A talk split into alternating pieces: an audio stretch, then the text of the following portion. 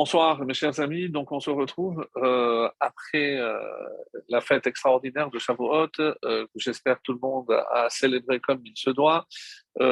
certains donc avec la veillée, d'autres en s'imprégnant des nouveautés de la Torah, puisqu'on dit que c'est aussi le renouveau de la Torah à Shavuot.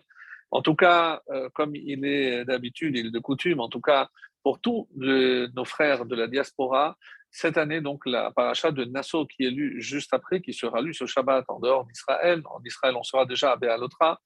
Donc, cette paracha de Nassau se trouve être la plus longue pour bien montrer que la Torah est infinie et qu'on a choisi vraiment la plus longue juste après le don de la Torah pour nous dire qu'on ne s'en lasse jamais. Et euh, ce n'est pas le seul message, bien entendu, qu'il y a dans la paracha de Nassau.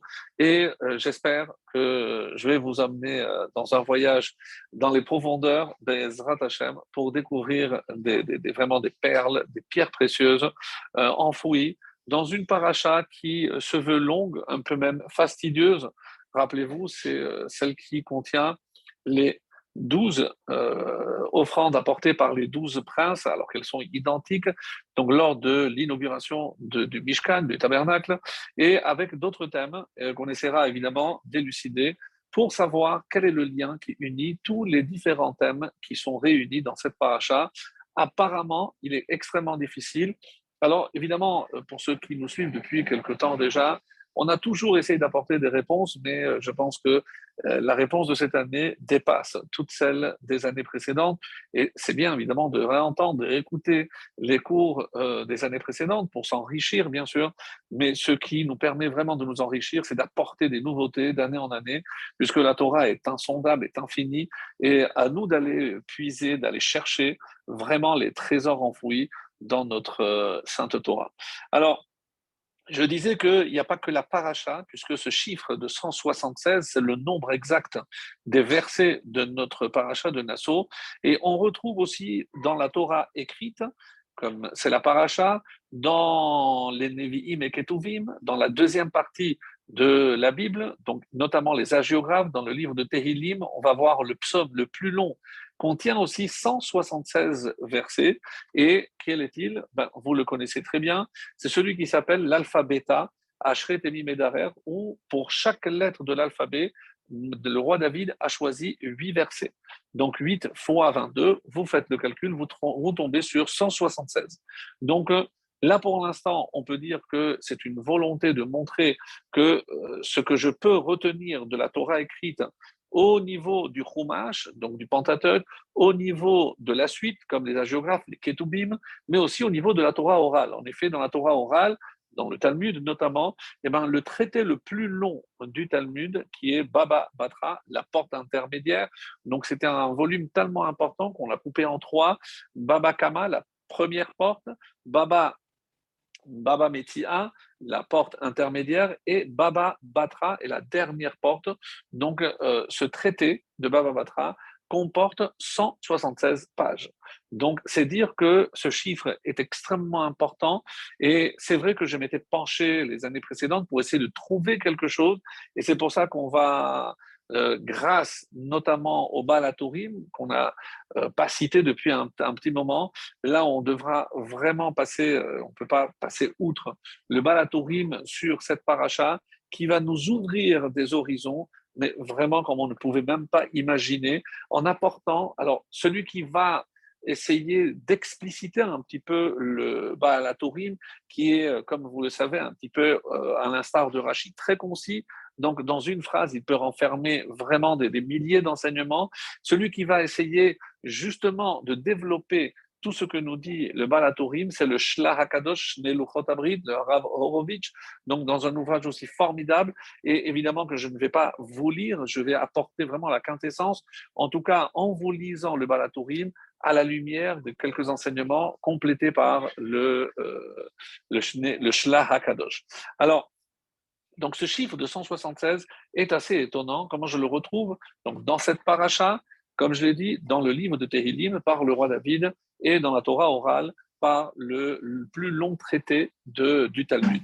Ça, c'est euh, Donc, il y a un d'Admour, et c'est la première approche que, qu'on a pu trouver, c'est, euh, donc, donc j'ai oublié l'origine, mais excusez-moi, donc cet Admour ne rentre pas dans les détails, mais il nous lance comme ça une petite flèche, hein, et il nous dit, si je prends le chiffre 176, il se trouve que dans la descendance de Esav, un de ses descendants qui s'appelait Tsefo, Tsefo, Tzadik P. Vav, donne aussi 176.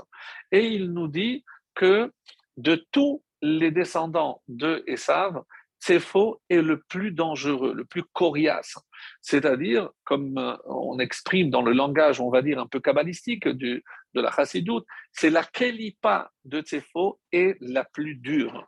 Comme si quelque part, le mal que ce descendant de Esav peut faire au peuple juif, eh ben, et dépasse au-delà de tout ce que tous les pires ennemis du peuple juif pourraient faire subir à notre peuple. Donc, il a fallu, et c'est une des explications, mais pour l'instant vraiment comme euh, une petite euh, pointe, on, ne fait que soulever pour l'instant euh, le, coin pour apercevoir qu'il se cache ici quelque chose d'extrêmement profond. En tout cas, c'est comme ça que ce Admon nous dit, pour enlever la clipa de faux, et c'est dans la paracha de Vaishlach, comme le cas Vayachar va d'ailleurs nous le dire, mais le cas Vayachar, je laisse pour la fin, c'est vraiment, euh, c'est plus le plat de résistance, mais véritablement, il faudra rester concentré pour entendre, essayer de, de, de, de, nous laisser pénétrer par ces enseignements d'une profondeur vraiment incroyable. Alors, euh, on va passer par euh, la Megillah d'Esther, on va passer par Purim, on va passer vraiment, je vous dis, un, voyage assez, assez euh, on va dire, chaotique, mais, mais vraiment, j'espère vous emmener le plus loin possible. En tout cas, pour essayer de faire euh, de cette paracha euh, une lecture à laquelle on ne s'attend pas du tout. Voilà, donc je commence petit à petit et euh, quand on voit par exemple, et c'est le Ramban déjà qui nous fait une petite allusion, lorsque, lorsque euh, on est allé enterrer euh, Yosef à la tête, on est allé enterrer Yaakov Avinu, on dit que euh, Yosef est descendu Gam Rechev et Gam Parashi, est descendu avec des cavaliers et avec des chars. Mais est-ce que c'était juste pour la parade? Ou alors il craignait quelque chose. Donc là, je, vraiment, pour aller euh, à l'essentiel et aller au plus vite, mais ceux qui veulent et qui prennent des notes en même temps ou écouteront ce cours, peuvent aller voir Ramban dans le, dans le texte, parce que c'est le premier qui va nous lancer, un petit peu comme le Hadmour l'a fait ici. Le Ramban nous dit quelque chose de euh, vraiment très étonnant, et il nous dit pourquoi Yosef a dû euh, se faire accompagner par des soldats. Parce que Rechef et Parachim, c'est évidemment euh, une armée, littéralement. Alors, euh, est-ce que vous pensez sincèrement que c'était de l'honneur de Yaakov Avinu de prendre des soldats, euh, des soldats d'Égypte? Alors, on peut dire c'est vraiment pour faire les honneurs qui, que, méritait notre ancêtre, mais Ramban voit autrement et il nous dit que celui qui guettait, c'est, et c'est comme ça qu'il le dit, c'est parce qu'il craignait que Tsefo, encore une fois, donc ce, fameux descendant de Esav, ne vienne s'attaquer pour empêcher euh, d'être enterré là où il, sera. Et donc, ils ont eu raison de ces faux, et c'est Esav qui attendra euh, dans la Merat Marpala, comme vous connaissez ce fameux Midrash, où il va empêcher, il a dit non, c'est moi l'aîné, c'est moi qui dois euh, être enterré ici, et euh, c'est Hushim ben Dan, le fils de Dan, qui lui coupera la tête, qui justement ira au sein, certains disent, de, de Yitzhak, c'est le père qui a accueilli cette, sa tête. D'autres disent que c'est Yaakov, puisque Yitzhak était déjà enterré. Donc c'est en mettant le corps de Yaakov, la tête de Esav a roulé. Et donc il y a un petit peu euh, les deux frères qui ont ainsi trouvé une certaine place dans Meharat Amarpela, dans, dans cette double sépulture à Kiyatarba. Donc voilà ce qui est dit. Et euh, Qu'est-ce que Yosef a réussi à faire Donc, euh, j'ai dit qu'il a eu raison. Mais quand, comment il a réussi? C'est le Ramban qui nous révèle ce secret. Il a réussi, grâce à son armée, à attraper, à faire prisonnier Tsefo, et il est resté enfermé dans les prisons égyptiennes jusqu'à la mort de Yosef. Yosef veillait au grain pour que cet homme ne puisse jamais sortir. Mais malheureusement, et c'est comme ça que le Ramban nous, euh, nous le révèle, c'est à la mort de Yosef, ce fameux Tsefo a pu se sauver et on n'a plus tellement de traces, mais on va le retrouver. On dit que chaque fois qu'il y aura un Amalek qui apparaîtra, c'est à travers ce personnage de Tsefo qui ne veut que le mal d'Israël, mais un mal comme on, le voit rarement, et c'est euh, ce que l'on va voir par la suite. En tout cas, c'est comme ça qu'il a dit qu'il s'est sauvé en Rome, euh, en Italie, et il est devenu le premier roi. Est-ce que c'est le premier empereur? Donc, euh, est-ce que c'est pour cela que Rome, vraiment le symbole de d'homme, de Esav par excellence, eh ben, celui qui a été le premier à la tête de cet empire, c'était n'était autre que Tsefo, qui va fonder ce, royaume de, de Édom, de, Rome, euh, en étant le premier, le premier euh, empereur. Alors, ce qui est euh, un petit peu incompréhensible dans cette paracha, et je vais vous le dire tout de suite, hein, c'est le, le, nombre invraisemblable que l'on va consacrer au korbanot.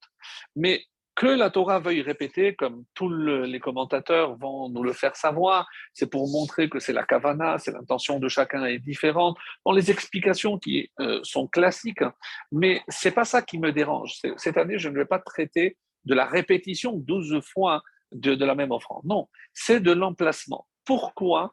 Pourquoi? Lorsque on nous parle ici dans cette paracha de Nassau, où apparemment ça n'a rien à voir. Pourquoi? Parce que quand est-ce qu'on a parlé de l'inauguration du Mishkan C'était dans la paracha de Shemini. Rappelez-vous, dans la paracha de Shemini, où les deux frères Nadav et Avihu ont trouvé la mort, on sait quel jour euh, c'était. C'était le premier Nissan de l'an 2449. Donc, quand on parle des corbanotes, des offrandes apportées par les princes de toutes les, tribus, donc c'était quel jour? C'était le jour de l'inauguration du tabernacle. Donc, quand est-ce qu'il y a une paracha consacrée à l'inauguration? C'est la paracha de Shemini. Donc, pourquoi Alors, et vous comprenez que la question est très très forte. Pourquoi on nous rapporte dans le livre de Bamidbar? D'abord, sa place c'était dans Vaïkra. Mais ce n'est pas tout.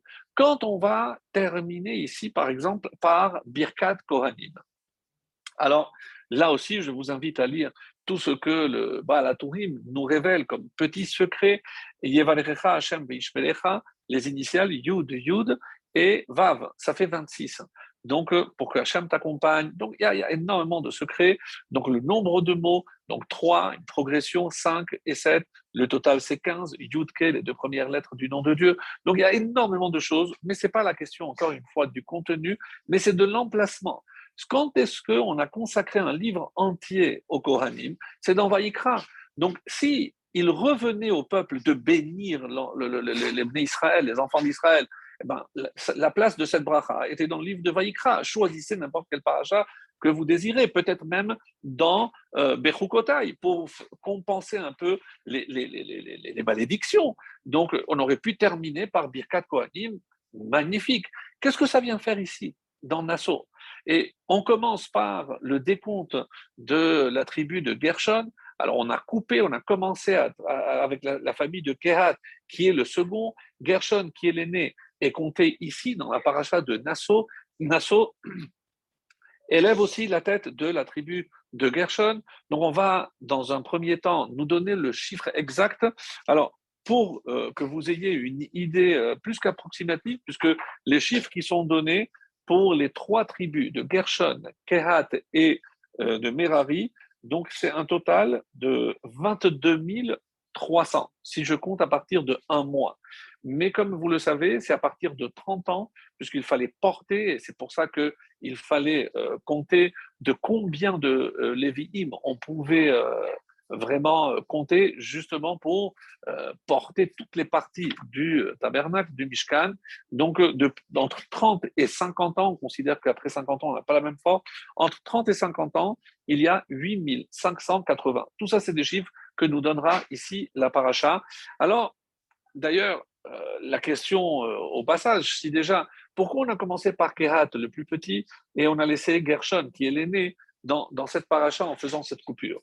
Alors, euh, une des réponses consiste à dire, pour nous montrer quelle est la particularité de la tribu de Kéhad, parce qu'il portait l'objet le, plus sacré, c'est le Haron. Évidemment, il se tournait. Donc, comme c'était les porteurs du Haron, on les a mis en avant parce qu'on donne toujours priorité à la Torah.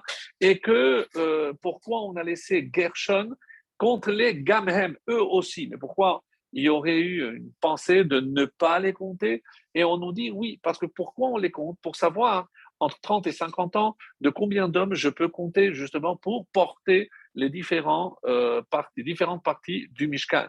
Mais la tribu de Gershon, eux, transportaient tout ce qui était transportable dans les charrettes.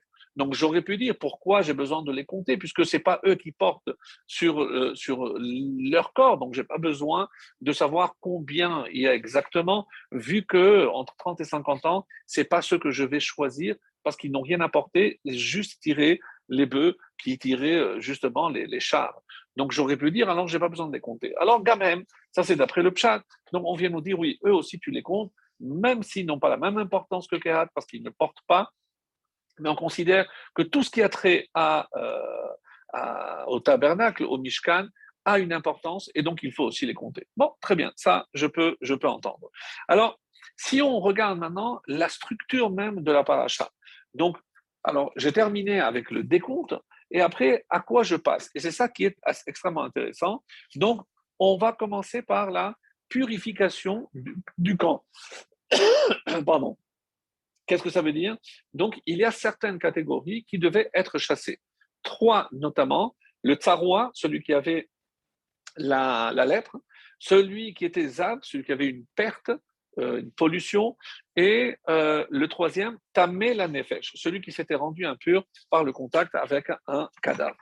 Alors, ce qui est assez intéressant, de ce qui est assez intéressant, c'est que, euh, encore une fois, c'est Rachid qui va nous, aider à comprendre, c'est que dans euh, la distribution, donc dans le campement de, des Israël, des enfants d'Israël dans le désert, il y avait trois machanot, trois cercles. À l'intérieur, on appelait le, là où il y avait euh, le, Mishkan, le, tabernacle, il s'appelait le Machane Shechina.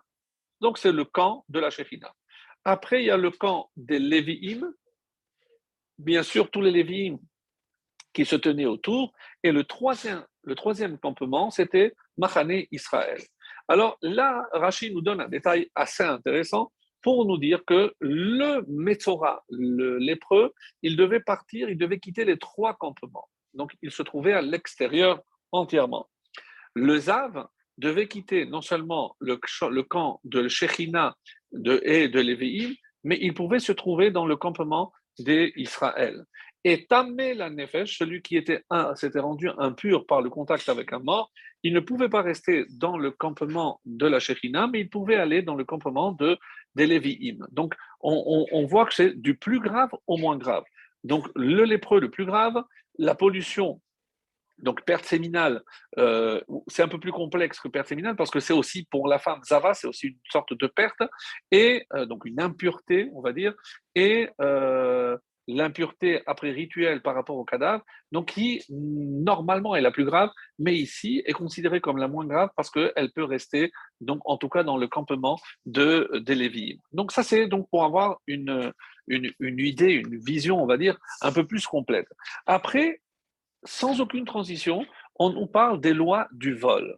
Et là, sincèrement, on ne comprend pas qu'est-ce que ça vient faire ici. Rachi, à son habitude, essaiera d'éclaircir et il nous dit que non, c'est vrai que normalement, on, a déjà les lois qui suivent. Et quand est-ce qu'elles elles ont été données? Le premier Iyar. Donc, un mois après l'inauguration, c'est comme ça que Rachid va nous l'expliquer, mais on a vu déjà toutes les lois concernant le vol, on les a vues dans Mishpatim, on les a vues déjà dans d'autres parachiotes. Oui, mais ici, comme Rachid va nous le dire, pour rajouter quelques détails. Je ne comprends pas pourquoi on n'a pas donné tout là-bas et ici où apparemment ça n'a rien à faire. Alors le voleur n'est pas tenu de payer de supplément et d'offrir une offrande de culpabilité s'il avoue. Donc ici, ce qui est le ridouche, comme Rachid va le dire, c'est le vidouille. S'il avoue, donc la peine est allégée. Et aussi, deuxième ridouche que nous dit Rachid, c'est si je vole un guerre, un converti. Pourquoi? Si la victime est un converti, qui, qui n'a pas d'héritier et qu'il est mort, donc après le méfait, donc la personne qui a volé, donc comment on va, le voleur versera son dû au Kohanim, au prêtre. Donc ça c'est aussi un chidouche. Alors bon, ça c'est deux chidushim, je veux bien, même si c'est pas très très très clair, c'est en tout cas ce que Rachid nous dit qu'on est venu nous donner ces détails ici. Pourquoi? Là encore, on ne comprend pas. Après, on nous parle des prérogatives des Kohanim, des prêtres, donc tout ce que on doit apporter comme euh, cadeau aux, prêtres. Et sinon, tout de suite après, la présumée adultère en hébreu, la sota.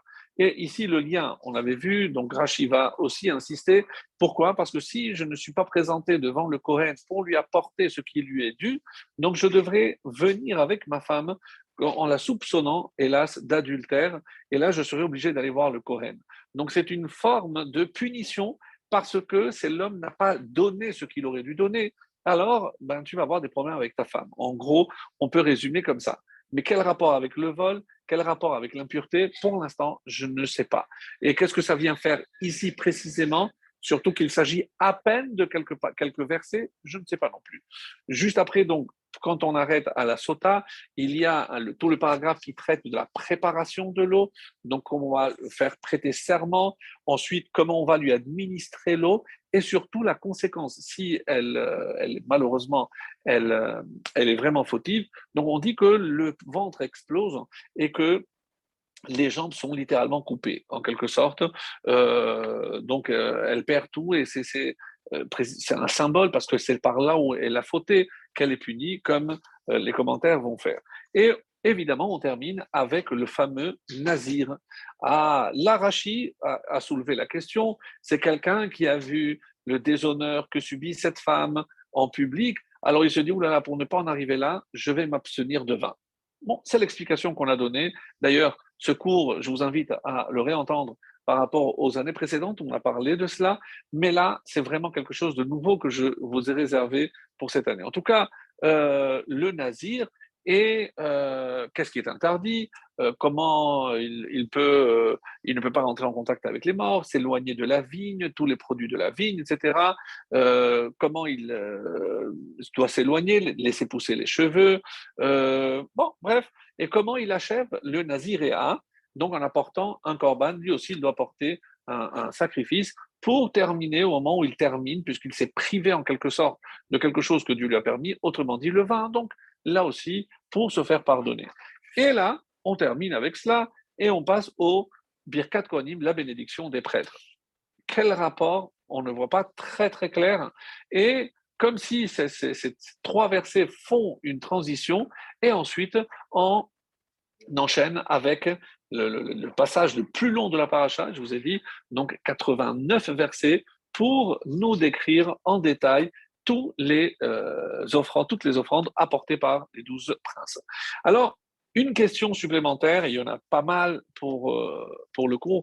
Sincèrement, c'est la paracha la plus longue, mais c'est celle où on pourrait s'étendre des heures et des heures, je vous rassure. Donc, ça ne va pas être notre cas, puisque j'ai évidemment orienté et axé le cours de ce soir vraiment avec une seule, euh, une seule orientation et vous allez voir comment euh, cette ligne va traverser toute la paracha du début jusqu'à la fin et surtout par rapport au titre Nassau, puisque on a du mal à comprendre, et ça c'était ma question, au niveau de la Haftara, on sait très bien qu'il y a plusieurs types de parachas.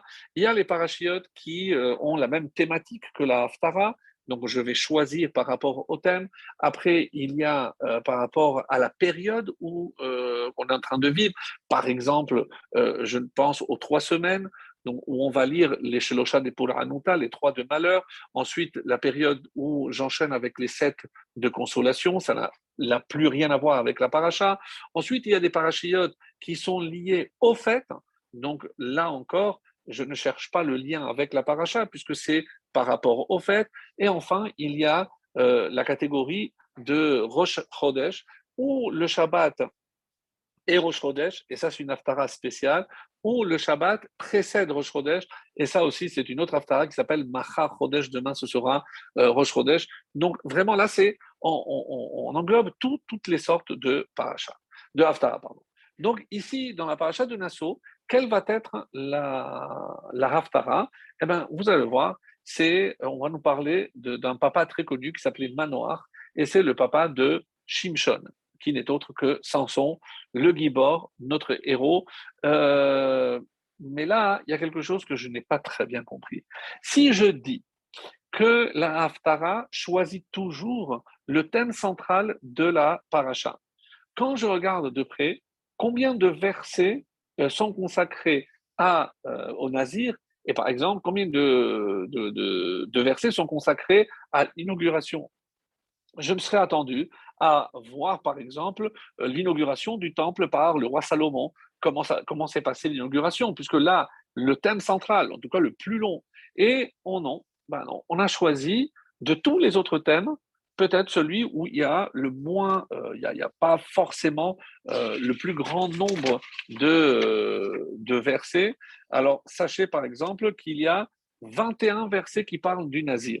C'est-à-dire, approximatif, c'est 13% de la paracha. Donc, encore une fois, c'est parce que j'aime bien les chiffres.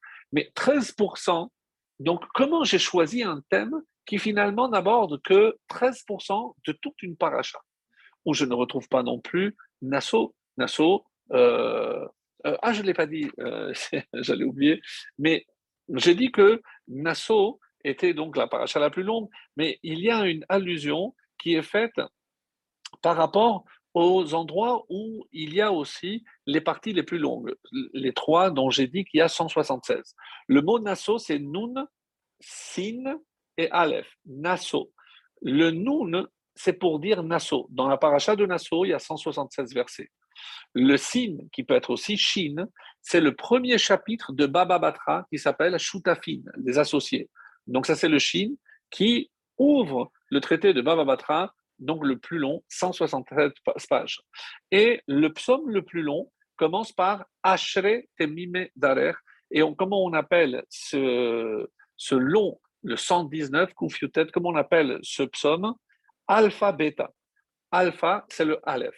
Donc, dans le mot Nassau, j'ai une allusion finalement à ces trois parties les plus longues de la Torah, écrite et orale, la paracha de Nassau, le traité de Baba Batra, avec son premier chapitre, Shutafin, donc le signe, et le Aleph, Alphabeta, le verset donc le, qui, qui ouvre le 119e psaume, Alphabeta, donc le Aleph. Donc ça, c'était quelque chose que euh, j'avais euh, presque oublié. Donc voilà, j'ai rectifié.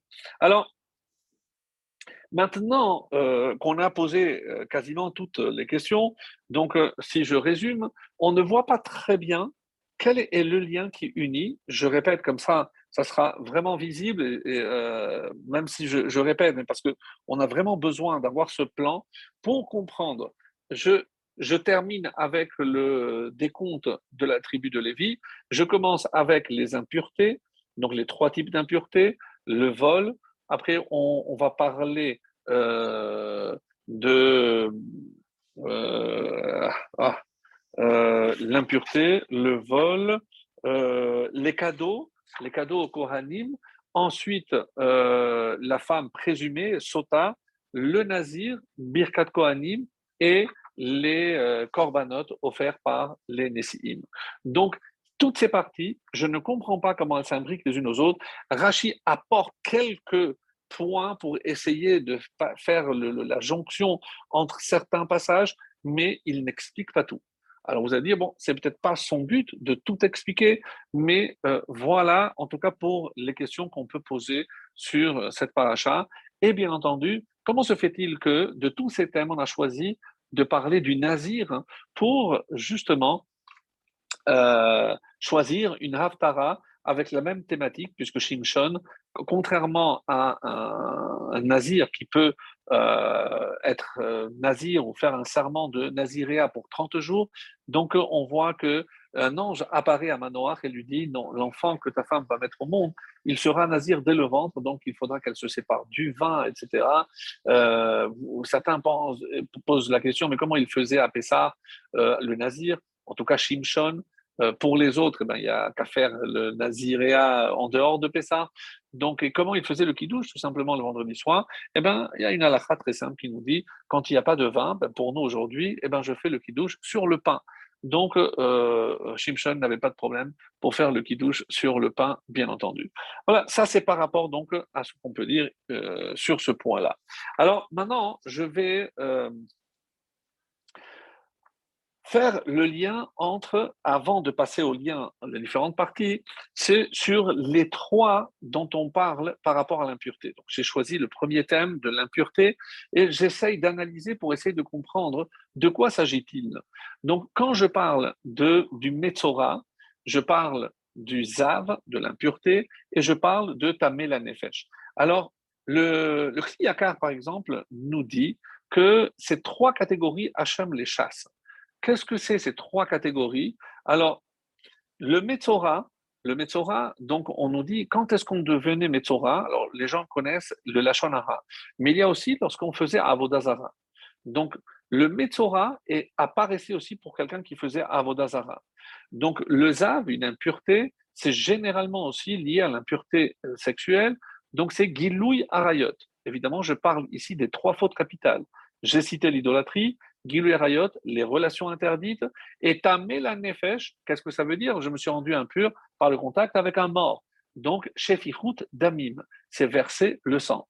Donc, je suis là face aux trois fautes capitales qui sont l'idolâtrie, les relations interdites et évidemment euh, le meurtre. Donc, et je retrouve curieusement, c'est comme ça que les Khamim l'expliquent, ces trois catégories d'impureté où Hachem finalement nous chasse. Donc ça, je, comprends d'ailleurs que c'est des fautes tellement graves qui ont entraîné la destruction du premier temple, qu'il faut se laisser tuer plutôt que de les transgresser. Ça, tout ça, j'ai très très bien compris. Alors, et d'ailleurs, euh, euh, là, on est peut-être dans les allusions, dans les rémazim en hébreu. Dans le mot tamé, je trouve ces trois, euh, ces trois idées. Oui, puisque le mot tamé, c'est ce qui finalement réunit ces trois, euh, ces trois catégories, puisque j'ai dit que ces trois impuretés faisaient que la personne était chassée des trois campements. Donc la première lettre, c'est un tête. Tête, c'est le neuf. Qu'est-ce que c'est le neuf? Neuf, c'est le temps de la grossesse. Et euh, qu'est-ce que ça vient nous dire, mes chers amis? C'est que c'est chez Damim. Comment je peux tuer un enfant qui a mis neuf jours pour neuf mois pardon pour voir le jour justement. Et d'ailleurs, lorsque j'avais commis un meurtre euh, par imprudence euh, involontaire, je devais aller me réfugier dans ce qu'on appelle en hébreu Irmiklat. Irmiklat, les villes de refuge. Au départ, il y avait trois à l'est du Jourdain, trois à l'ouest, donc à l'intérieur d'Israël. Et Hachem a dit lorsque vous vous installerez, vous rajouterez encore trois. Donc ça fait combien de villes de refuge? Neuf. Neuf villes de refuge. C'est quoi? C'est contre le meurtre. Donc euh, ça c'est le tête, le tête, donc euh, le chiffre 9. Très bien. Le même, donc même, on dit que c'est Giloui Arayot. Pourquoi? 40, c'est une allusion au déluge.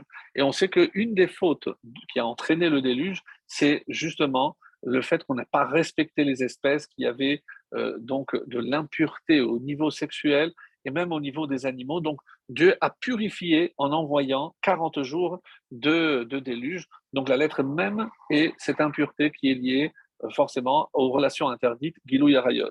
Et le Aleph, Aleph, c'est Aloufo Shel Olam, le, celui qui est un dans le monde. Et nier que Dieu est un dans le monde et le seul, c'est évidemment Avodazara. Donc, une très belle allusion dans le mot tamé, je retrouve les trois sources d'impureté avec une allusion neuf. Je rappelle, les neuf villes ou les neuf mois euh, pour la, de la grossesse, le même 40 jours du déluge pour purifier de l'impureté euh, justement euh, sexuelle, et Aleph, Avodazara, puisqu'on va contre celui qui est unique dans le monde. Très très bien. Alors vient le Zohar et nous dit, c'est très beau ce que la Torah nous dit, que ces trois types d'impuretés, je dois les chasser.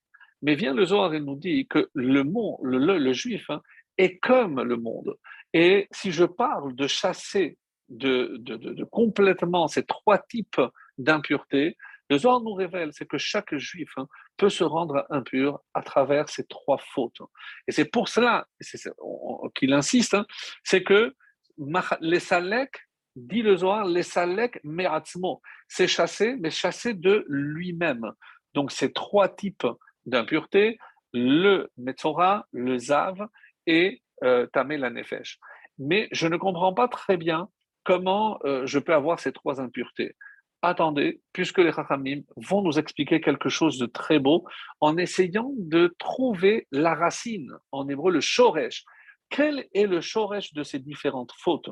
Et c'est comme ça qu'on nous dit que le shoresh, qu'est-ce que c'est? D'ailleurs, euh, rappelez-vous, et vous pouvez le trouver, puisque c'est un pire kavod, donc on vient de finir la lecture, et on nous dit que moti'in et adam olam. C'est-à-dire, c'est comme si, à cause de ces trois fautes, on chassait l'homme du monde. Donc, il est en dehors de ce monde. Moti'im, c'est un peu comme les trois impuretés où il est chassé d'un campement, certes, mais il est chassé de, de, Donc, ici, euh, on nous dit quel est le shoresh, et c'est cela, les trois fautes qui font que l'homme euh, est malheureusement éjecté de ce monde littéralement. Et si je parle par exemple de, du meurtre, qu'est-ce qui peut pousser l'homme au meurtre? La, la, la, la, Torah vient nous dit c'est la kin'a. Ça commence par la jalousie. La jalousie peut entraîner le meurtre. Qu'est-ce qui peut entraîner Gilou Arayot, donc les relations interdites Évidemment, c'est la ta'ava, c'est le désir. Un désir mal placé, certes, mais la ta'ava donc, peut m'entraîner, malheureusement, à faire des fautes avec des personnes euh, avec qui, évidemment, je n'aurais pas dû m'unir. Donc, ça, c'est Gilou Yarayot. Gilou Yarayot, donc, est la conséquence de la ta'ava, du désir, du désir non contrôlé, bien entendu. Et enfin, le kavod, l'honneur. Alors, euh, pourquoi? Parce que quelqu'un qui court tellement derrière les honneurs, c'est quelqu'un qui est tellement orgueilleux qui, pense, qui ne pense qu'à lui. Et c'est clairement dit que là où il y a un orgueilleux, Dieu n'est plus là. C'est comment? Parce que quelqu'un qui cherche les honneurs et qui ne les reçoit pas va se mettre en colère. Et celui qui se met en colère, c'est comme s'il faisait de la Avodazara. Donc, vous avez tout compris, mes chers amis. Ces trois fautes, finalement, se retrouvent au niveau de leurs racines, la kin'a, la ta'ava et le kavod. En français, la jalousie, le, désir et la concupiscence, comme on dit en français aussi, et la, le kavod, la recherche des honneurs. Et d'ailleurs, où est-ce qu'on retrouve ces trois notions-là, même si euh, je fais un, petit aparté, c'est on, le voit hein, lorsque euh, dans la paracha de Balak, lorsque Bilham va être payé pour maudire le peuple d'Israël, le fameux passage avec l'ânesse, où il frappe l'ânesse à trois reprises, et là elle parle. Et cette phrase qu'elle prononce est assez étonnante. Lama hikitani regalim. Pourquoi tu m'as frappé? Voici maintenant trois fois. On traduira parfois, mais euh, pourquoi c'est pas marqué shalosh pe'amim comme on aurait dû dire normalement? Pourquoi régalim Régalim, c'est les trois fêtes, les trois fêtes de pèlerinage. Alors, on explique, et c'est Rachi euh, qui le dira d'ailleurs sur ce verset, parce qu'il a voulu toucher le peuple qui s'attache à Hachem à travers ces trois fêtes. Non, les commentaires vont beaucoup plus loin. C'est-à-dire, c'est beaucoup plus vicieux de la part de Bilham. Il a voulu éradiquer justement ce qui constitue notre attache à Akadosh Baruch Et par quel biais? Alors c'est comme ça que, et c'est le Shem Mishmuel qui nous donne cette explication, pourquoi il a utilisé, la Torah utilise ce terme de Shalosh Regalim, et il nous dit qu'il y a un lien entre les trois fêtes, les trois euh, fautes capitales et les trois personnages. Et quelque chose de très beau, je ne peux pas trop m'attarder, mais je vous les donne. Rapidement, Pessah, c'est qui? C'est Abraham. Contre quoi il a lutté? Bien entendu, la Avodazara. Donc j'ai Pessah, Avodazara, Abraham Avinu. Shavuot, donc on comprend que c'est Yitzhak. Et qu'est-ce que c'est Shavuot? C'est Gilouy Arayot.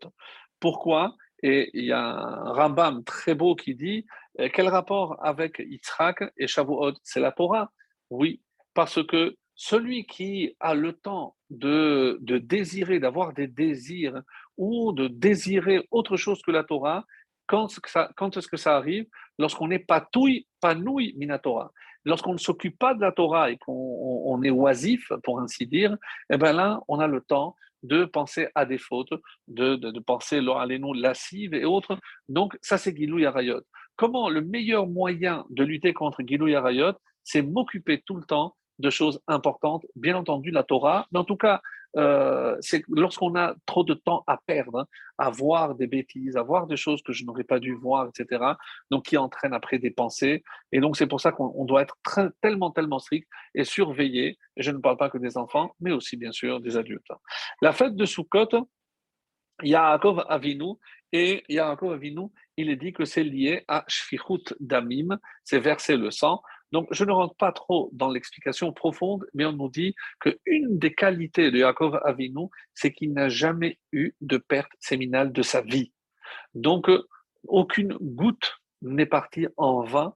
Et donc, on sait que euh, c'est pour ça que d'après le soir, c'est une faute tellement grave qu'elle est assimilée au meurtre, puisque quelqu'un qui s'adonne malheureusement à ce plaisir, c'est comme s'il tuait ses propres enfants. Donc c'est quelque chose d'extrêmement grave et peut-être que tout le monde n'en est pas assez averti, hélas, de la gravité de cette faute. En tout cas, Yaakov Avinu, et c'est pour ça que Yaakov est appelé le Tam. Tam, c'est le parfait. Autrement dit, lui n'a jamais, on ne peut pas l'accuser d'avoir fait Shichut Damim, de verser du sang, et c'est par rapport à cette allusion qui est faite ici. Quoi qu'il en soit, donc j'ai trouvé ces trois connexions entre les fêtes, les fautes et, euh, et les patriarches. Très bien. D'ailleurs, en parlant de Bilham, où est-ce qu'on le voit? Parce que dans Pirkei Avot, toujours, on le cite souvent, bien qu'on ait terminé l'étude, et c'est dommage parce que tellement de, belles choses dans Pirkei Avot aussi. Et euh, on nous dit quelles sont les trois, euh, on va dire, euh, caractéristiques de Bilham. Aïn Ra'a, un mauvais œil, Ruach Kevoa, un esprit hautain, Nefesh Rechava et une âme très large, littéralement. Et là, évidemment, vous avez compris, Aïn Ra'a, un mauvais œil, c'est la kin'a, autrement dit, c'est la jalousie. Ruach Gevoa, c'est le kavod, donc quelqu'un qui est hautain, c'est Avodazara. Et Nefesh Rechava, une âme insatiable, on va dire, bien sûr, c'est la ta'ava, c'est le désir, c'est Giloui Arayot. Donc là, on a fait un lien entre ces trois catégories. Non, je, sais, je n'ai pas encore fait le lien avec tout le reste, mais j'ai consacré pas mal de temps à relier ces trois parce qu'on va les retrouver. Et c'est pour ça que c'était tellement, tellement important pour comprendre la suite de ce que je vais dire. Puisqu'on est parti, rappelez-vous, même si vous perdez un peu le fil, moi je vous, le, je vous reconnecte, je vous rebranche. Donc c'est par rapport aux trois types d'impuretés dont on a parlé, euh, le zav, la pureté rituelle, le tamel nefesh, donc celui qui se contractait une impureté par rapport à la mort, et le tsaroua, donc le metzora, le lépreux, mal traduit, mais pour que l'on comprenne de quoi on parle. Donc trois types qui correspondent aux trois fautes, qui correspondent à, trois fêtes, qui correspondent donc à euh, ces trois, on va dire, défauts de, de Bila. Jusque-là, tout va bien. Donc, on va euh, avancer un petit peu dans le reste des parties de cette belle paracha. Alors, la paracha du renvoi nous demande, Rachi, quand est-ce qu'elle a été dite? Donc, euh, vous pouvez après regarder quand est-ce que ça a eu lieu. C'est le premier Nissan de l'an 2449, donc on est la deuxième année après la sortie d'Égypte. Évidemment, le premier Nissan, on était encore en Égypte, on est sorti le 15, et là, on est le premier Nissan de l'an 2449. Qu'est-ce qui s'est passé aussi? Bien entendu, c'est le premier euh, prince qui a apporté lors de l'inauguration, donc c'est Yehuda, la tribu de Yehuda, par son représentant, Narshan ben Aminadav, l'ancêtre de, David, comme on l'a lu dans le livre de Ruth. Donc Narshan ben Aminadav apporte le premier, euh, le premier le, premier jour de l'inauguration, donc c'était le premier Nissan de l'an 2449, comme là, les de, du renvoi. Très bien. Et pour plus de détails, on nous dit que quand est-ce que la bracha de Birkat Kohanim, la bénédiction des prêtres, a été donnée, on nous dit aussi que c'était le premier Nissan de l'an 2449. Donc, trois événements sur euh, six euh, ont lieu le, même jour, le jour de l'inauguration du tabernacle du Mishkan. Donc, il nous reste trois, euh, thèmes à relier le gazelle, le vol, la sota, la présumée adultère, et Nazir, le, le, fameux abstème, celui qui s'éloigne du vin. Alors, qu'est-ce que représente maintenant ce jour tellement important qu'est le premier Nissan de l'an 2449 L'inauguration du tabernacle. Très bien. Mais qu'est-ce qu'il représente dans les faits? Euh, autrement dit, qu'est-ce qu'il y a eu de, vraiment marquant? Je ne parle évidemment pas de la mort de Nadab et Avihu, hélas, mais qu'est-ce que ce, jour va marquer de manière indélébile pour tout le reste de l'histoire, puisque nous encore à Nissan, euh, du 1 au 12, on ne fait pas Tachanonim en souvenir de, de, ces, euh, de cette inauguration. Donc on nous dit que c'est le jour où la Shekhina est descendue dans le monde. Donc c'est comme si on avait renouvelé la création du monde. Alors, vous savez que le monde tient, là encore, Pierre Cavotte, c'est vrai qu'on ça nous a inspiré la lecture et l'étude de Pierre Cavotte. Le monde tient sur le chesed, la bonté, sur la Torah, évidemment, et sur la avoda. Qu'est-ce que c'est la avoda? La avoda, c'est le culte, le culte dans le, dans le temple. Alors, regardez, jusqu'au don de la Torah, sur quoi a tenu le monde? Évidemment, sur le chesed. On avait expliqué, pour ceux qui ont suivi le cours sur Shavuot, donc que normalement, le monde n'aurait pas pu tenir sans Torah. Pourquoi il a tenu? Par pure bonté. Qui est Olam Chazdo? Parce que Hachem voulait montrer sa bonté. Et donc, là, c'est le premier pilier, c'est la bonté. Très bien. À Shavuot, on a reçu le deuxième pilier, la Torah. Magnifique. Donc, qu'est-ce qui nous reste? C'est le troisième pilier. C'est quoi le troisième pilier? C'est le service dans le temple. Quand est-ce qu'il a démarré le service dans le temple? Le premier Nissan de l'an 2449. Donc l'inauguration du tabernacle symbolise le troisième pilier. C'est comme si j'avais enfin solidifié tous les piliers qui vont tenir le monde. Et c'est pour ça qu'on dit que l'inauguration du Mishkan a en quelque sorte clôturé la création du monde, puisque c'est le troisième pilier qui est venu soutenir de manière définitive jusqu'à malheureusement la destruction du temple, mais il y a une allusion à cela et on en fait, on l'a fait tous les jours, mais on n'y prête pas attention. C'est dans la Shira, dans la le fameux cantique. Le verset 13 dit comme ça en hébreu el pardon, amzuga alta, el. Donc c'est une phrase bien connu pour ceux qui récitent le, la Shira tous les matins. Maintenant, si je traduis, Nachita amzu galta, tu as guidé par par ta bonté, amzu, ce peuple gaalta que tu as délivré. Nehalta beozecha, tu le conduis beozecha par ta puissance, el nevekochecha, et c'est vers ta demeure de sainteté. Et les Chachamim nous disent, il y a une allusion ici aux trois piliers. Pourquoi? Parce que Nachita Bechazdecha, tu as guidé avec la bonté. Donc c'est le premier pilier. Après, Nehalta, tu as guidé Be'ozecha, En Oz, et la Torah, Hashem Oz le Amoiten. Donc Oz, la puissance de Dieu, c'est la Torah.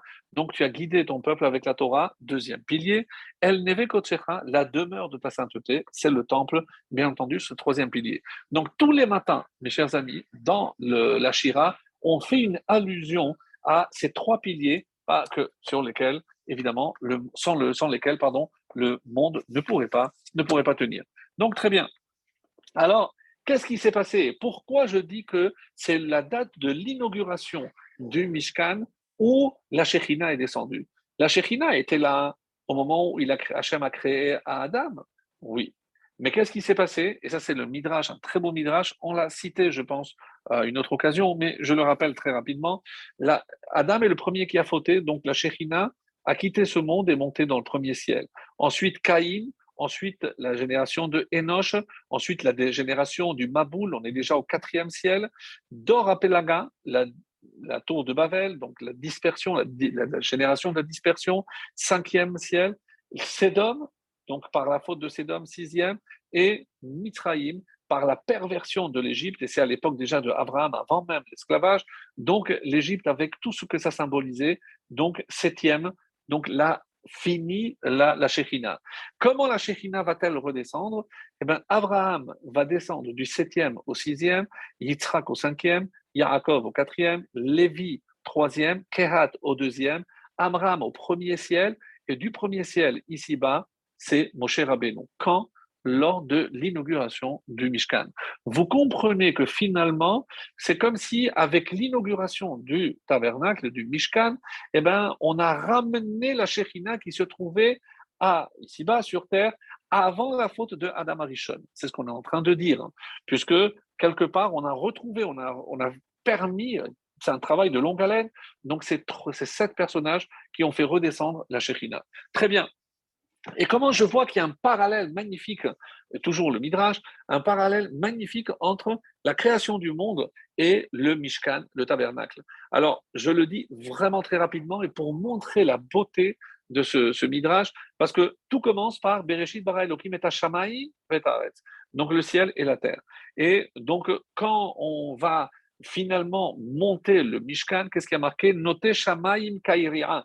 Donc Dieu a euh, étendu le ciel comme les poutres. À quoi ça fait allusion? Les poutres du tabernacle. Ben Maim deuxième jour, Dieu sépare les eaux. Il y a une séparation entre le Kodesh et le Kodesh HaKodeshim, c'est la Parochet. Yikavu Amaim, que les eaux soient rassemblées dans le Mishkan, on va rassembler aussi les eaux, c'est le Kiyor, la fameuse cuve. Le quatrième jour, Dieu crée les astres, Meorot. Dieu fait mettre la menorah pour éclairer dans le tabernacle. Le cinquième jour, pardon, Dieu crée les volatiles. Dieu fera mettre à l'intérieur du Kodesh HaKodashim, surplombant le Aaron, l'arche sainte, donc c'est Kérouvim, porcé Kenafaim, qui étendaient les ailes comme des oiseaux, comme les ophotes. Le sixième jour, Dieu crée l'homme, il place l'homme, et le sixième euh, jour, c'est quoi, à quoi ça correspond, dit le Midrash? C'est lorsque Dieu va nommer Aharon, donc comme Adam, il va le placer à la tête, à l'intérieur du Mishkan. Donc un, Midrash vraiment magnifique avec un parallèle exceptionnel pour nous montrer l'importance de ce, cette inauguration qui, encore une fois, je dis, a des répercussions jusqu'à nos jours aujourd'hui. Très bien. Alors, c'est vrai qu'on a l'habitude de dire qu'à Rosh Hashanah, le monde a été créé. Oui. Mais à Rosh Hashanah, comme on dit, Hayom Harat Olam, le monde a été conçu. Mais qu'est-ce qui s'est passé? Ce monde a été détruit par Adam Arishon. La faute de Adam Arishon a malheureusement détruit ce monde. Et donc, quand est-ce qu'on va commencer à réparer? Bema Amad Arsinaï, lorsque Dieu va enfin redescendre la Shekhina, et on dit qu'à ce moment-là, au moment de Mahamad al-Sinaï, puisqu'on vient de quitter Shavuot, donc à, ce moment-là, on dit qu'il y a eu le tikkun haolam, la réparation du monde. Comment? Justement, malheureusement, euh, qui va être euh, mise en cause par la faute du Vaudor, Chet Ha'egel. Et donc, finalement, qu'est-ce que je suis en train de dire? Que Yom HaKamat Mishkan, donc le jour de l'inauguration du temple, du tabernacle, pardon, qui est ce premier Nissan, c'est le Chidush Haolam. Donc, quand est-ce que le monde a été créé? Tout le monde se rappelle de cette fameuse discussion. Est-ce que c'est à Rosh Hashanah? À Rosh Hashanah, ça a été créé potentiellement, mais qu'est-ce qui se passe? Adam a tout fait euh, capoter, donc la création ne tenait plus. Donc il faudra attendre le premier Nissan, et c'est pour ça que c'est une date tellement, tellement importante, l'inauguration du Mishkan, donc finalement symbolise la recréation du monde. Et c'était indispensable, tout ce peu, cette, cette introduction, excusez-moi pour la longueur de cette introduction, pour aborder enfin, et ça, on va maintenant rentrer dans le vif du sujet avec ce que j'avais à vous révéler comme secret par rapport à tout ce qui, vient d'être dit, qui n'était qu'une simple introduction. Et vous allez euh, comprendre tout de suite pourquoi. Alors, Hachem, au moment où il va, lui, arriver pour l'inauguration du tabernacle, il avertit Moshe. Moshe, je veux que tu saches, puisque on a dit que la majorité des événements euh, qui sont relatés ici dans la paracha de Nassau ont lieu le 1er Nissan 2449, inauguration du, euh, du, euh, du Mishkan. Dieu dit, Moshe, je te demande une chose, avertis le peuple qu'il ne refasse pas la même chose que Adam. Alors que j'avais créé le monde, il a fauté, et regarde, on a dû attendre 26 générations. Maintenant, je te demande de les mettre en garde contre la faute de leurs ancêtres. Alors, d'une manière très simple, mes chers amis, si Hachem, qui l'Hachem Haaretz a tout appartient à Dieu, vient Dieu en tant que propriétaire et te dit, s'il te plaît, ne mange pas de cet arbre. Si quelqu'un désobéit et mange cet arbre, on a voulu dire que c'était comme Avodazara, etc. je parle maintenant de la manière la plus simple. Si j'invite quelqu'un chez moi, je dis s'il te plaît, ne touche pas ça et ne mange pas ça. Il vient, il mange. J'arrive, je vois qu'il a mangé ce que je lui avais interdit. est, est, comment est considérée cette faute? C'est tout simplement du gazelle. Il m'a volé. il m'a pris quelque chose alors que c'était à moi, il n'avait pas le droit de le prendre. Mes amis, pourquoi il y a le gezel ici en premier lieu? Parce que, attention, maintenant qu'on va recommencer le monde, je vous en supplie, ne recommencez pas avec le gezel. Et mes amis, je suis obligé de vous dire qu'on considère que chaque fois qu'un juif mange sans faire une bracha, c'est comme s'il volait à Kadosh Baruch Oui. Donc c'est très grave. Donc si les Chachamim, parmi les sept lois qu'ils ont rajoutées, ces Birkat Anéinin, les brachot, justement pour tenir compte de cet avertissement, que les Juifs ne s'avisent pas, mais enfin Dieu a mis à disposition tout ce qui existe, oui, mais pour ne, que ce ne soit pas considéré comme un vol, je vous en supplie. Donc ces brachot feront que Hachem vous donne l'autorisation de manger. On va expliquer d'autres choses, mais ça c'est par rapport pour éviter le vol, parce que c'est tellement grave. C'est ce que Adam avait fait. Alors, et comment c'est marqué? Regardez maintenant d'une manière formidable comment euh, on parle du, euh, du vol. Donc, on est, et ça c'est euh, encore une fois le, bas à la tourib qui va nous mettre l'eau à la bouche. En tout cas, j'avais parlé du Shlach HaKadosh, et le Shlach HaKadosh, dans son commentaire sur la Torah, n'appelle pas la paracha Bamidbar, Nasso et Peha Alotra, il les nomme différemment. Donc, vous verrez dans ses commentaires, il n'y a pas le nom ni Bamidbar, ni Nasso, ni Bealotra. Il a ses propres noms. Comment il l'appelle? Alors, Bamidbar, Machane Kehuna. Après, c'est Nasso, Machane Levia. Bealotra, Machane Israël. Comme ça, il l'appelle. Donc, c'est comme si c'était par rapport à ces trois campements. Donc, ce qui nous intéresse, nous, c'est Machane Levia, c'est la paracha de Nasso. Mais en tout cas, voilà ce qui est dit dans euh, le dans la paracha concernant euh, la partie qu'on a appelée les lois du vol. Donc, comment ça commence?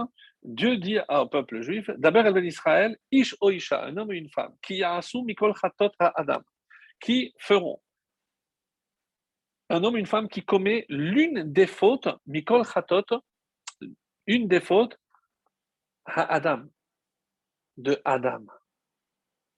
Pourquoi on dit ici mikol chatat ha adam? C'est quoi? L'imol ma'al bachem, c'est traduit euh, agit traîtreuse, traîtreusement, pardon, mais c'est un mot difficile, c'est utiliser, voler à Kadosh Baruch Parce que tout ce que je vole ici, c'est je le vole à Kadosh Baruch Alors, comment on, on, on, comprend ce passage? Celui qui commet une des fautes de Adam. quel Adam? Adam Arishon, Là, on commence à voir un petit peu plus clair de quoi il s'agit. Et écoutez, le Balatourim, on, arrive enfin, et même si ça va prendre un peu de temps, mais euh, on ne peut pas vraiment passer outre ce, ce Balatourim exceptionnel qui va nous livrer euh, une grande partie des secrets de cette paracha. Samar Chatot Adam, donc, euh, le texte de la Torah a juxtaposé les fautes de Adam, je traduis littéralement, les shilou artemim, au fait de renvoyer ceux qui sont impurs. Chez chatot Adam, parce qu'à cause des fautes de Adam, je traduis comme ça, Adam shachal minaetz, à cause de la faute que Adam a mangé de l'arbre que Dieu lui avait interdit, le, serpent a induit à l'erreur, à la faute la femme. Elle, elle a parlé du mal de l'homme, la couche et l'oshtan. Et les trois ont subi une sanction. Laquelle?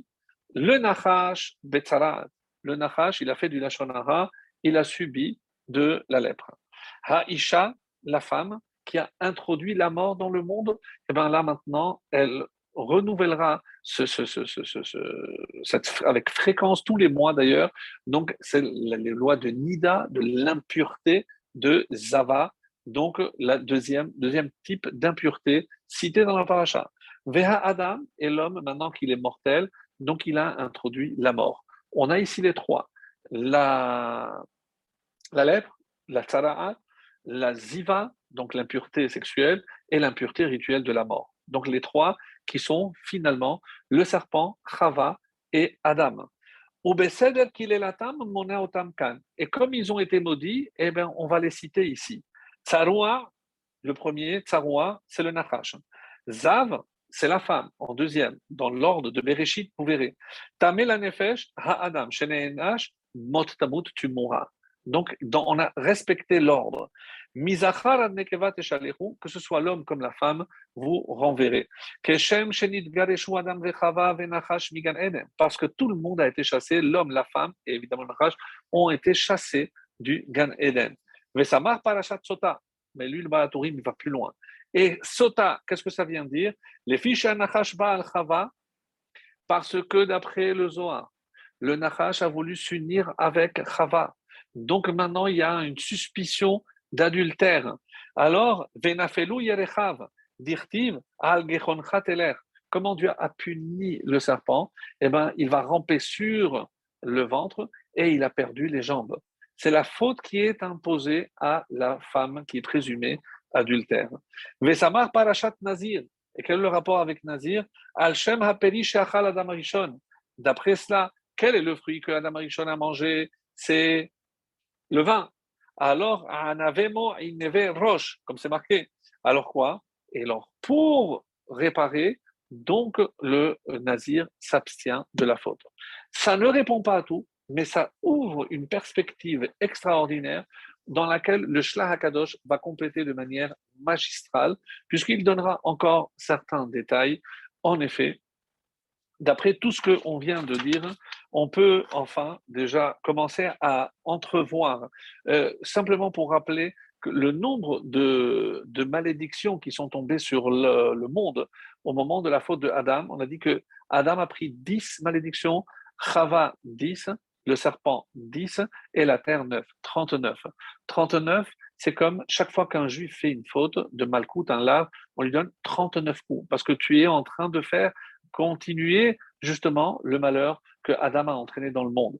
Le Shabbat vient réparer tout cela à travers combien justement de travaux interdits? 39. Mes amis, parce que si je dis que le Shabbat c'est le Mekor HaBracha, c'est la source de la bracha, et que à cause de la faute de Adam, ça a entraîné 39 malédictions. Donc le Shabbat vient apporter 39 bénédictions. Donc par le respect des halachot de Shabbat, j'apporte des bénédictions pour contre-peser, pour faire, on va dire, contrebalancer les effets des 39 malédictions depuis la faute de la Marichon. Alors, maintenant je comprends si tu t'attaches à réparer la faute de Adam Arishon, alors que lui, il a reçu des malédictions, maintenant toi, tu t'es abstenu du vin pour réparer la faute de Adam Arishon, qu'est-ce que tu mérites? Une bracha, Birkat Kohanim. Birkat Kohanim vient comme la cerise pour nous dire Maintenant que tu as compris que le but essentiel, c'est de réparer les fautes, la faute de Adam, maintenant tu mérites la bénédiction. C'est comme ça que le Shla explique, parce que si je comprends que, ah, attendez, parce qu'il y a encore un Harizal magnifique, si je comprends, et c'est le, le Harizal, si que le, Nazir, il répare, alors pourquoi lorsque il euh, termine sa période de Nazira, alors pourquoi il apporte un corban pour se faire pardonner? Justement, parce que maintenant tu reviens à la possibilité de fauter avec le vin. Donc ça, c'est pour que l'on comprenne que le nazir est le type même de celui qui peut réparer la faute de Adam. Maintenant, je vous réponds, ah, pourquoi la Haftara a choisi le, le, thème de Nazir? Et pourquoi? Parce que Nassau, parce que 176, maintenant, on veut réparer pour élever le monde est tombé dans la faute. Maintenant, comment je vais élever tout ça? Qui peut Celui qui, par son naziréa, eh ben, il va réparer la faute de Adam. Et c'est comme ça que euh, on, peut faire le lien avec la Haftara. Mais d'ailleurs, comme c'est marqué euh, dans la paracha de Beha Alotra, donc un petit, un petit euh, euh, clin d'œil à la paracha de Balotra. Hein. Donc rappelez-vous, c'est les hommes qui sont plaints que Anar Mutemeim le Nefesh Adam. Parce que pourquoi on ne peut pas nous apporter le Korban Pessa Parce qu'on est Temeim le Nefesh Adam. Nous, on est, on s'est rendu impur à cause de l'âme de Adam. Et c'est comme ça qu'il faut dire.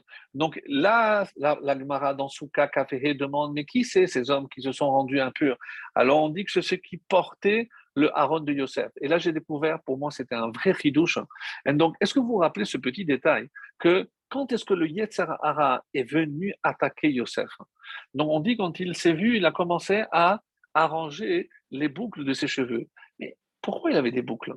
Et là, c'est une révélation, en tout cas pour moi, parce que depuis qu'il a été vendu, il a pris sur lui d'être nazir. Pendant 22 ans, il n'a pas bu de vin, il a laissé pousser les cheveux. Vous vous rappelez que les frères n'ont pas reconnu? Parce que comment il a laissé pousser de telles boucles? Donc, jusqu'au moment où il a marqué, il a bu avec eux. C'est la première fois qu'il buvait depuis 22 ans. Et c'est pour ça qu'on dit que Yosef était nazir.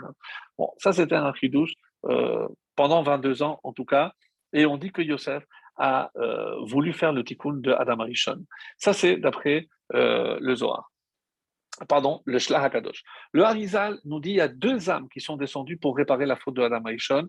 Quelles sont-elles?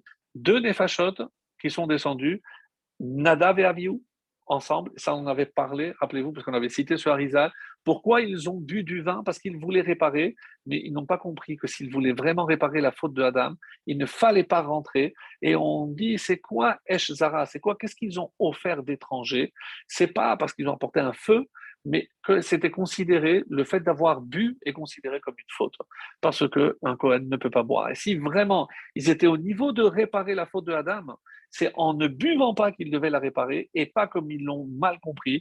C'est pour ça qu'ils auraient dû demander, on leur aurait expliqué, non, c'est pas en buvant que vous pouvez réparer, c'est en ne buvant pas. Et c'est pour ça que la lacha qui suit, c'est de ne pas boire. Euh. Et qui est le deuxième, et ça c'est encore la meilleure réponse à la haftara, qui est le seul qui aurait pu réparer la faute de Adam Arishon? Shimshon, nous révèle le Harizal. L'âme de Shimshon était une âme particulière parce qu'il était nazir depuis la conception, même pas la naissance, la conception. Et donc, nazir miledato. Et je comprends que le but de, de Shimshon, c'était le tikkun olam, c'est de réparer le monde. Voilà ce que l'on peut dire. Toute la paracha, mes amis, à, partir de cette lecture, c'est le tikkun de Chet Adam Arishon. Et je comprends comment toutes ces différentes parties sont reliées les unes aux autres lorsque j'ai compris que justement le, ciment, le lien, le fil d'Ariane qui poursuit dans toute cette paracha, c'est évidemment la faute de Adam Arishon. Mais ce n'est pas tout, puisque je vous avais promis autre chose. Et c'est euh, le Kavayachar. Le Kavayachar qui va euh, enfin nous dire quelque chose qui, euh, c'est la fin, donc voilà, je pense qu'on va être dans les temps. Donc, je l'ai montré tout à l'heure, il s'appelle le Rav Tzvi Hirsch Koidiner, Koidivner. le livre s'appelle Kav Hayashar. C'est un livre avec, bon, un peu profond, avec, il est, il, est, partagé en paragraphes. certains sont accessibles, d'autres sont un peu moins accessibles, mais c'est toujours des perles magnifiques qu'il nous révèle. Et voilà euh, ce, fameux passage que je vais vous lire. Euh,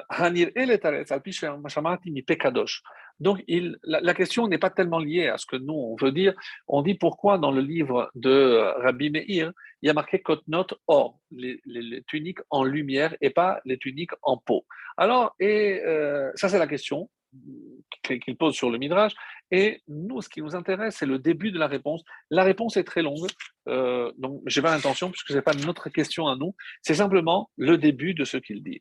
Alors, Moreno Arav Rabbi Hershil Tzoref. Voilà de qui il a entendu, et ce Rav a dit Beshem Mekubal Echad, au nom d'un grand Mekubal, mais il ne donne pas de nom. Donc, tout ceci est une source très profonde, mais on ne le saura pas. C'est une chose qui est tellement audible tellement agréable à entendre. Et qu'est-ce que c'est? Da Tsefo ben Eliphaz ben Esav. Tiens, tiens, tiens. Donc, on revient au début. Tsefo, 176, le fils d'Eliphaz, qui est le fils de Esav. Donc, Tsefo, le petit-fils de Esav. Hanirtav Batora, donc, qui est mentionné dans la paracha de Vaishla. Rappelez-vous, j'ai dit Alouf Tsefo. Donc, c'était le prince de Tsefo. Rua Klipa Rishona chez Bishimim Aomot c'est la première clipa, donc les forces négatives, des nations du monde. C'est la plus puissante de toutes les nations qui veulent du mal à Israël. Faux est considérée comme la clipa la plus dure. Kenegdo Gamken Bikidusha. Et c'est pour ça que dans la Kedusha, euh, on a toujours compris qu'il fallait un équilibre, c'est Eretz Tsouf. Dans la Torah, on parle de Eretz Tsouf. Tsouf, c'est les mêmes lettres que Tsefo, et donc c'est pour contrebalancer, toujours pour faire un équilibre. Très bien. Otiyot d'Eden, qui est Otiyot d'Eden, Tsouf, c'est la même lettre que Tsefo. Veuaya Melech Harishon, qui était Tsefo, c'était le premier roi. Ou même Shalto Aïta Bimdinat Pauline. Donc, pas comme le Ramban nous avait dit. Donc, maintenant, on oublie le Ramban. On écoute ici le Kavayachar et on nous dit que quel a été son premier pays où il a régné? À Pauline, en Pologne. Ou Méramez, puisque Pélonie, c'est un, tel, qui Pélonie ou Otiyot, Pauline. Le mot Pélonie, c'est les mêmes lettres que Pauline, Pologne. Et combien vaut Pauline en valeur numérique? 176. Tiens. Donc c'est l'endroit du mal par excellence. Velachen Nikret Malchut Edom, et c'est pour ça qu'on, comment on appelle le royauté de Edom, métropoline. Je ne sais pas, mes amis, si c'est l'origine du mot métropole, métropolitaine, je sais pas. Métropoline. Donc, Pauline, on retrouve le mot Pauline dans métropole. Shel Shivim des 70 nations. Qui Azot Yoshevet Tachat Hasar Edom, parce que par qui est dirigé ce peuple? Par le Sar de Edom, directement. Et c'est la Klipa Reshona, comme on a dit que c'était Tsefo. Veda, qui a Klipa chez le Tsefo, et c'est ça, évidemment, vous allez dire, mais quel rapport avec ce qu'on a vu? Vous allez comprendre tout de suite par rapport à cette phrase. Mais d'où elle vient cette Klipa, cette force tellement négative? Ba'a Mechamat Chet Adam Arishon. C'est à cause de la faute de Adam Arishon. Vous voyez, mes amis, pourquoi dans cette paracha, il y a 176 Parce que maintenant que la Shekhina va descendre, maintenant que les forces du mal vont essayer, évidemment, d'agir, hein, donc 176 contre faux. Cette paracha symbolise là, puisqu'on parle de la réparation de Adam Arishon, donc forcément, si le mal c'est faux apparaît à cause de la faute d'Adam Rishon. Quand je parle de la réparation de cette faute, je dois aussi parler de 176, donc 67 versets. Comme ça, il dit. Ve'ilan Adam Rishon. Écoutez bien, ça c'est autre chose maintenant. Et c'est l'autre explication. C'est que c'était quoi ces fameux arbres? On dit que c'était chita, c'était le blé. Quelle est la valeur numérique de chita? 8, 9 et 5 22. 22, Shepagam Bechet'o Be'esim chez la Torah. 22, c'est les 22 lettres de l'alphabet, les 22 lettres de la Torah. Alors, qui c'est qui va réparer? Alors, ça, on rentre dans des notions beaucoup plus complexes, mais simplement pour que l'on comprenne que si je compte Chochma Bina Da'at, euh, Chesed, Gevura, Tif Eret, Netzach, Hod. Hod, c'est la huitième. Donc, la huitième séphira. Rod, c'est Aaron. Donc, Rod, c'est aussi Hanouka. Donc, bon, il y a plein, plein, plein de liens. Shehi Midat Hashemini, c'est la huitième Mida. Vechamesh Peamim, Esrim Ushtaim, Ole Gematria, Mea Shivim Reshesh. 5 fois euh, 22, non, c'est 8. 8 fois 22, c'est Mea Shivim Reshesh. 176. Donc c'est 8, c'est pour ça. Donc 8, parce que c'est la huitième. Et qu'est-ce qu'il a fait David Ameller? Il a pris les 22 lettres 8 fois. Donc 8 fois les 22 lettres, qu'est-ce que ça donne? 176. Vous allez dire quoi David Ameller savait qu'il luttait contre les forces de faux, contre la clipa de Bien sûr, mes amis, qu'il le savaient. Donc, Eminian Sefo, Vezeu Sot Chava. Et ça, c'est le sod de Chava. Shechet Ba Aliada, c'est elle qui a entraîné la faute. Parce que d'après ceux qui disent que c'est du vin, donc Vayochan Min Haetz. Pourquoi Min parce qu'elle a pressé les raisins et lui a donné finalement manger donc du vin. Donc il n'a pas reconnu d'après. Donc, mais Chava, elle a été créée par Rod parce que c'est la magnificence, c'est la splendeur. Et c'est pour ça, il va continuer et il va aller beaucoup plus loin euh, dans ce qui euh, ce qui, par, rapport à ça, donc je vais juste le, dire oralement parce que l'heure malheureusement avance. Mais donc il dit, si on prend Chava, les lettres qui sont cachées, donc Chava c'est Chet, donc le Tav, Vav, Aleph Vav, les lettres que je ne vois pas. Donc si vous arrivez à voir, donc comme je l'ai écrit ici, si j'écris Chava, il y a les lettres que je ne vois pas. La valeur numérique des lettres que je ne vois pas, 400 6 et 1, c'est 408. 408, mes amis, c'est quoi? C'est une année. 5408. Qu'est-ce qui s'est passé en cette année? Et là, pardon, j'avais dit que j'allais parler de la Megillah d'Esther. Vous savez que dans la Megillah d'Esther, il y a deux lettres qui sont écrites plus grandes et on n'a pas d'explication. Les plus petites, c'est par rapport au procès de Nuremberg, donc on l'avait déjà expliqué ça pour Purim, mais ici, au début de la paracha, il y a Chour, le chet est grand. Et à la fin, Esther, le tav de Esther est plus grand. On n'a pas d'explication. Mais de la même façon que les lettres plus petites, c'est une année, les deux lettres-là, ça donne aussi 408, comme je viens de le dire par rapport à, aux lettres cachées de Chava. Et c'est quelle année 408 5408 correspond, mes amis, à 1648. Qu'est-ce qu'il y a eu en l'année 1648 Et ça, pour moi, c'était une révélation, c'est ce qu'il dit par la suite, et c'est tellement, tellement, tellement dur. C'est que vous savez que le décret de Haman, qui n'était autre qu'un descendant de Hamalek, qui n'était autre qu'un descendant de la clipa de Tsouf, de, de Tsefo, donc, et il voulait à tout prix. Donc, ce décret a été, pardon, a été annulé, mais pas entièrement. C'est un chidouche. Pour moi, quelque chose de nouveau. Ça n'a pas été enlevé entièrement. En l'an 1648, qui correspond à 5408, qu'est-ce qu'il y a eu? Les massacres de quelqu'un qui est malheureusement très connu.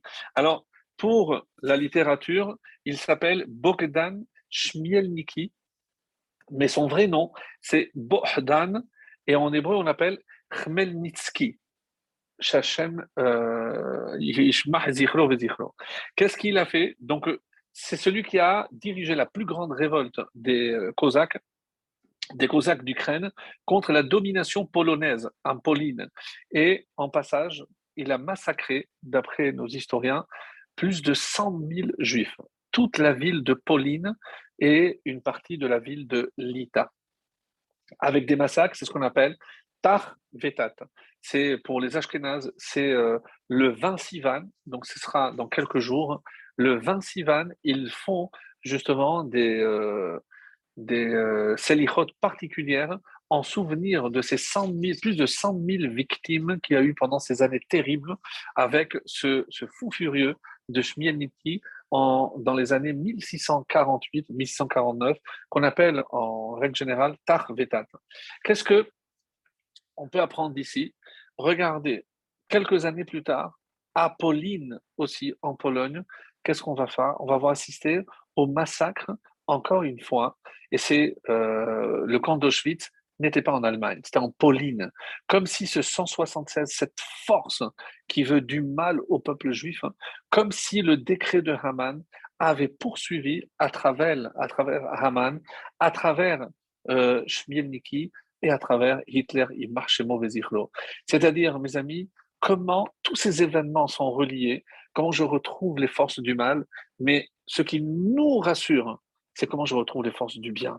Comment moi, je peux renforcer justement et éliminer toutes les forces du mal à travers d'abord ces trois qualités. Je dois éloigner la jalousie, je dois éloigner le kavod et je dois éloigner le désir. Donc, lorsque je ne serai pas assujetti à ces trois fautes, eh ben, je ne laisserai pas rentrer en moi le mal, je chasserai.